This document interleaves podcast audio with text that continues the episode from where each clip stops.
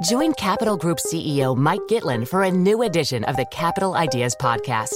In unscripted conversations with investment professionals, you'll hear real stories about successes and lessons learned, informed by decades of investment experience. It's your look inside one of the world's largest asset managers. New episodes are available monthly. Subscribe wherever you get your podcasts. Invest 30 minutes in an episode today. Published by American Funds Distributors, Inc. I recently talked to someone who has devoted her entire life to helping people die.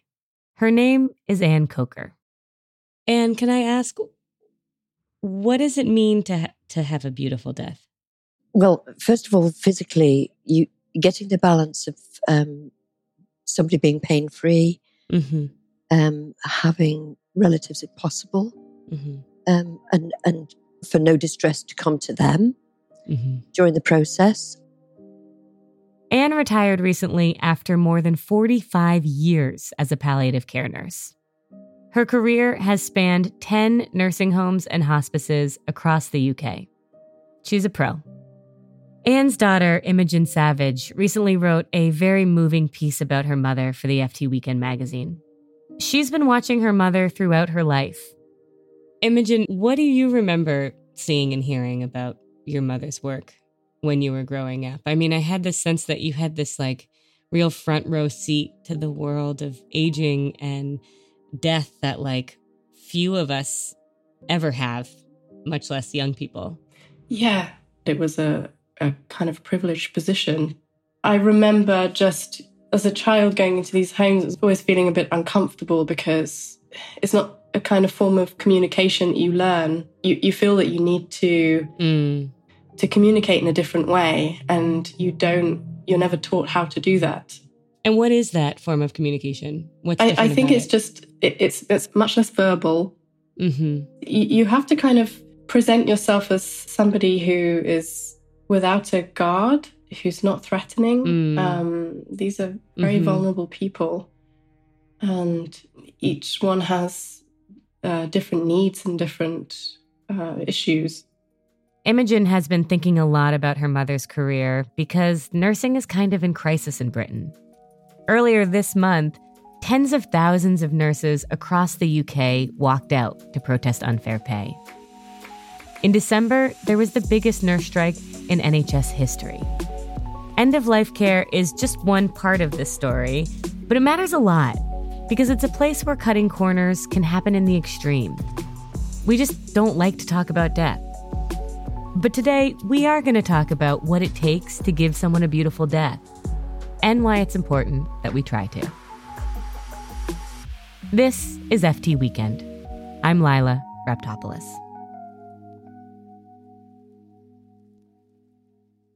Imogen and Anne, thank you so much for joining me. Welcome to the show. Thank you very much. Thank you. We are thrilled to have you both here because, uh, Imogen, you recently wrote a very moving piece for FT Weekend about your mother's career as a care nurse, which spanned 45 years. Is that right? Yeah, if, if not longer, really. Longer than that, really, just over. Wow. Um, and it was a really very revealing insight into nursing and into caring for the elderly. And it asked big questions, at least for me, about like how we deserve to spend the end of our lives. Yeah. And I'd love to start um, just by asking Imogen, could you tell us a little bit about why you wanted to write this piece? Yeah, I think um, I'd actually been thinking about writing it for a while, and I think you know throughout my life, my my mum has always talked to me about her work and about the patients and about the other nurses and the carers, and and I've also spent time in the nursing home with her as well. So it's it's been a long time in the making, and I think something about the nursing strikes. Uh, set something off for me and then I thought I I feel like I need to get this down. Yeah. And how was it? What was it like to be interviewed about your career for three days by your daughter?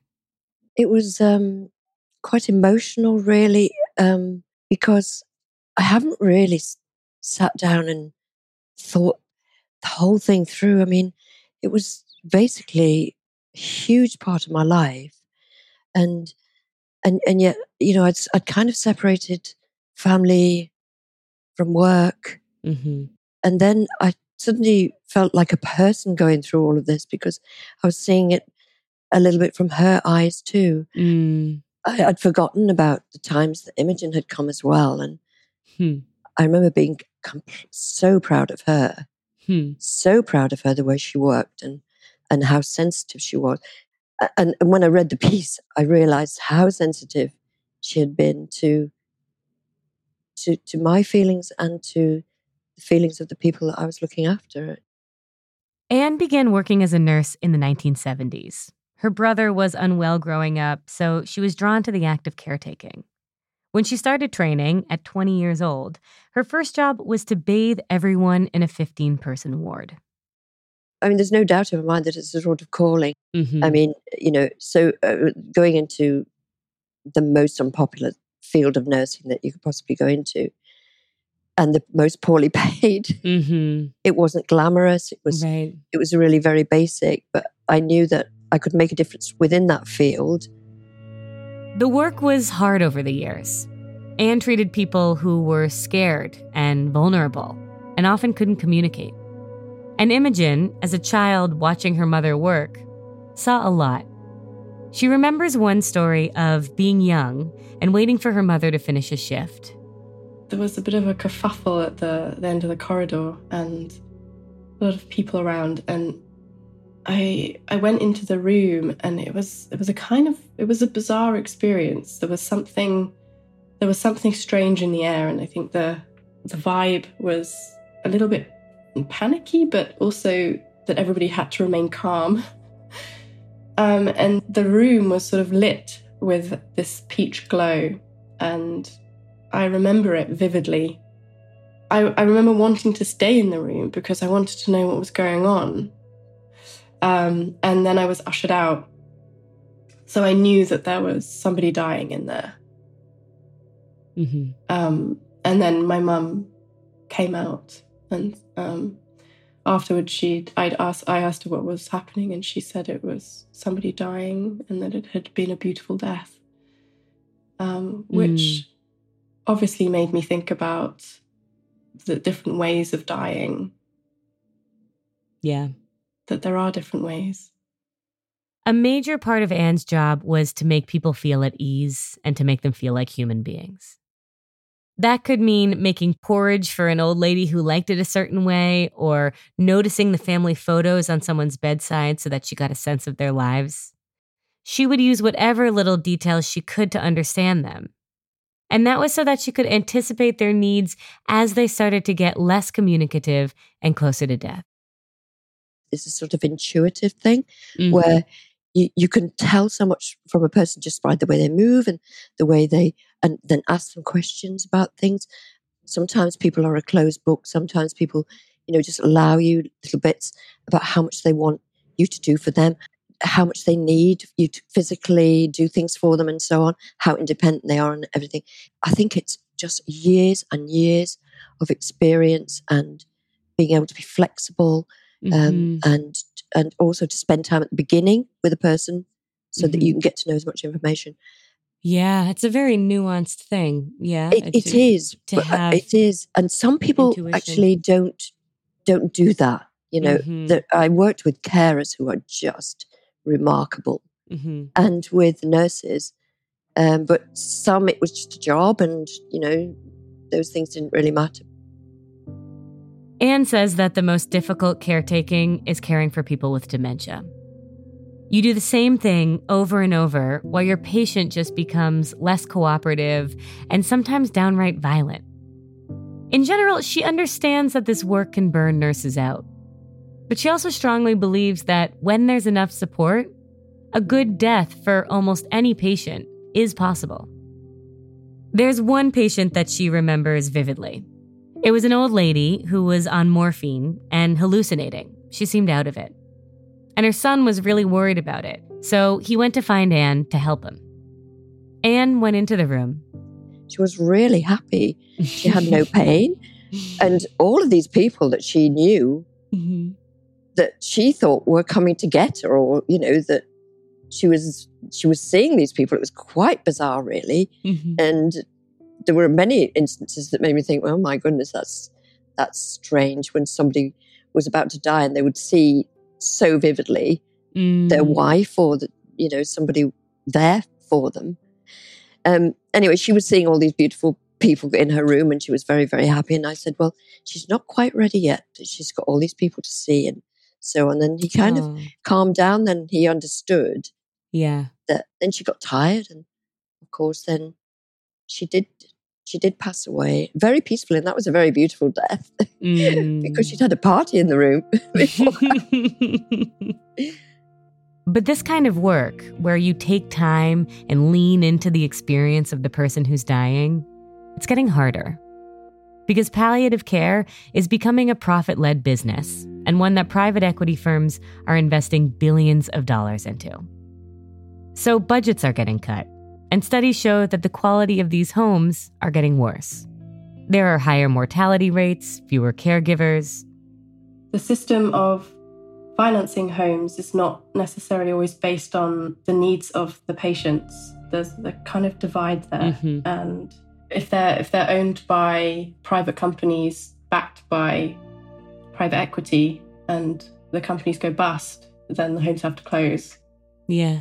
So what you're saying, I mean, elder care has sort of become a business, right? That it's it's being privatized across Europe. Um, many are now owned or funded by private equity funds because they see sort of a business opportunity here. Yeah. yeah, Um, and so, and you're saying that often, if it doesn't make sense financially, then homes will close and nothing will replace them. Yeah. Can you speak a little bit more about that? Well, I, I know that people that people have to put money. They invest their money into something, Mhm. so they invest because they want to get a return on it. And I think that what I noticed was that when a big company came, took over the, the place, it was then all about budgets. and- Mm, I remember them asking asking me in one home if we could clean the carpets at night on the mm, corridors in a dementia unit. I said, Mm. no, we can't do that. There was enough chaos going on. That was really to save money, that the Mhm. night staff would do that.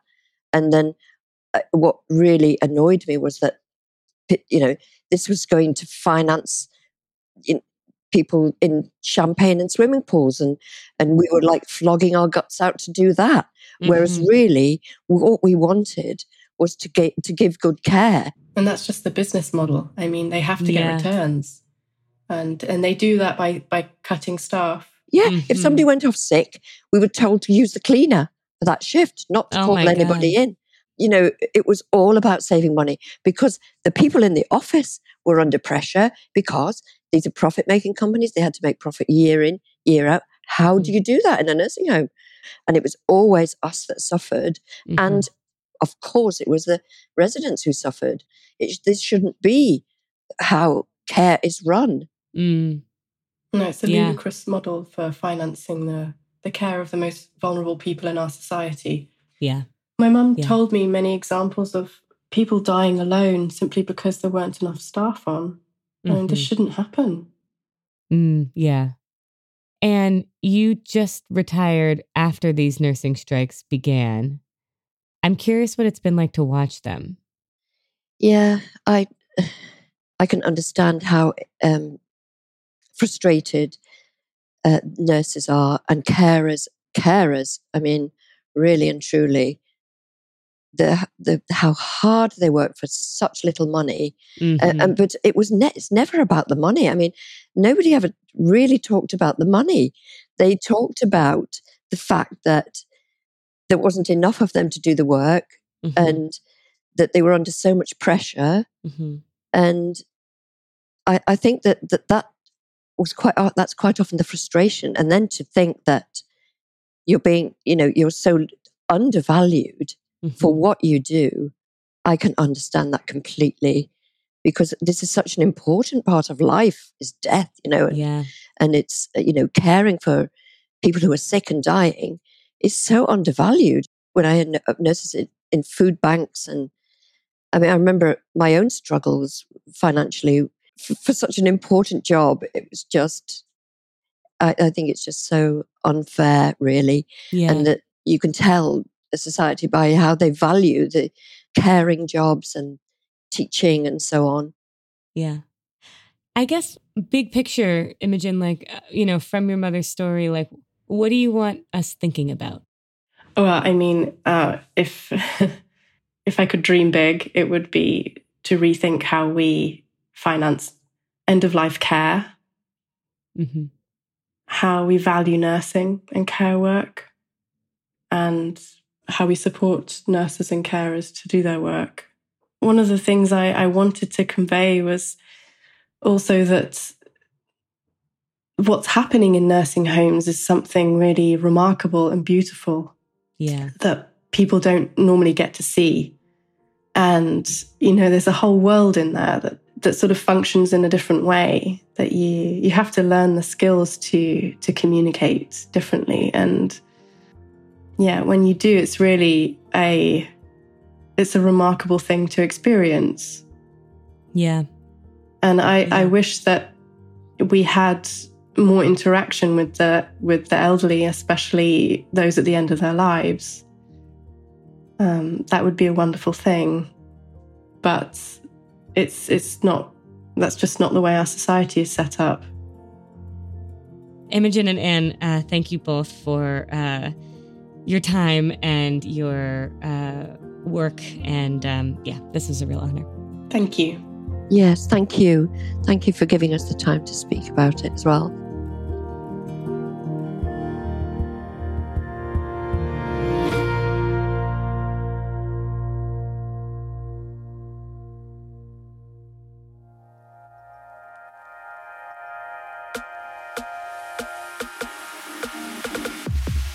That's the show this week. Thank you for listening to FT Weekend, the Life and Arts podcast of the Financial Times.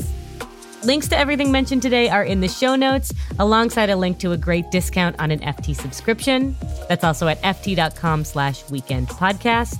There's also a link in there for discounted tickets to the second annual US FT Weekend Festival. It's in Washington, D.C. on May 20th. As you know, we love hearing from you. You can email us at ftweekendpodcast at ft.com. The show is on Twitter at ftweekendpod, and I am on Instagram and Twitter at Lilah Rap. I post a ton of behind the scenes stuff about the show and love talking to you guys on my Instagram. And finally, a request the greatest gift you could give us, which is to share the show. Send it to a few friends that you think would like it.